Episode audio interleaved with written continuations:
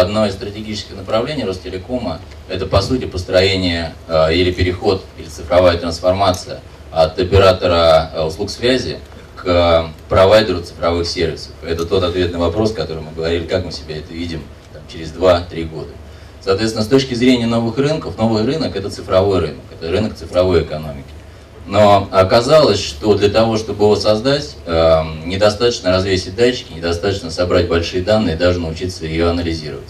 Э, спасибо, что несколько раз упомянули э, Ростелеком как активного игрока э, в этой сфере. Мы действительно стараемся сейчас тянуть селянку по нескольким направлениям. Одно из направлений – это э, стандартизация. И мы являемся активным э, членом э, индустриальной э, э консорциум индустриального интернета. Я в основном э, отвечаю за индустриальный интернет, то есть это B2B, безусловно. Э, в этом плане ISC не сильно продвинулся э, в части стандартов. Он только-только формирует эм, глоссарий. Да, и мы, опять же, перевели уже часть этого глоссария на русский язык и через Национальную ассоциацию промоинтернета. Надеюсь, в ближайшее время познакомим сообщество с этим глоссарием, чтобы, по крайней мере, разговаривать на, на общем языке. Это один из э, возможных стандартов. Второе, как показывает практика, как показывает мое общение э, с заказчиками, эм, то, что мы делаем в части стандартов связи или стандартов по информационным технологиям, вообще недостаточно, чтобы развивать этот рынок. Потому что для каждого из, для каждой из отраслей у нас в России существует больше 300 технических стандартов международных технических стандартов.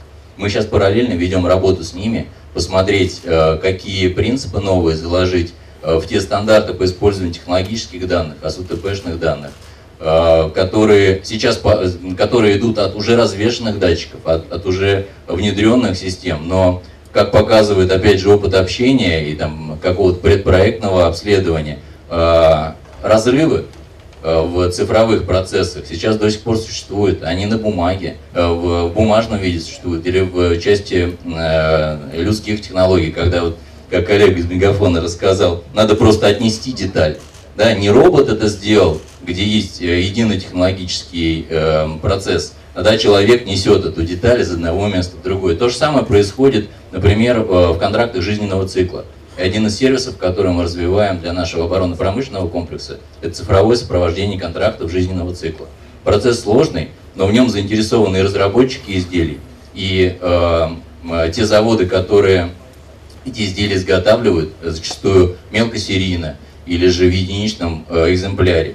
И сервисные организации, сервисники, которые э, зачастую не знают, э, каким образом подойти к этому изделию, потому что от цикла разработки до цикла сборки – из-за цифровых, в том числе, разрывов происходит больше года.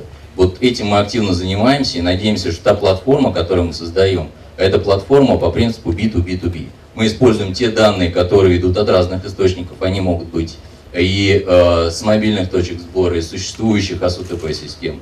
Да, мы э, позволяем этим данным накапливаться, обрабатываться и давать различного рода приложениям, как у сложившихся игроков, западных или отечественных, Э, так, соответственно, стартаперов, которые могут э, с этими данными, которые у нас будут жить на платформе, э, приходить к заказчикам с новыми бизнес-идеями, с новыми бизнес-процессами, с новыми бизнес-технологиями в новом цифровом рынке.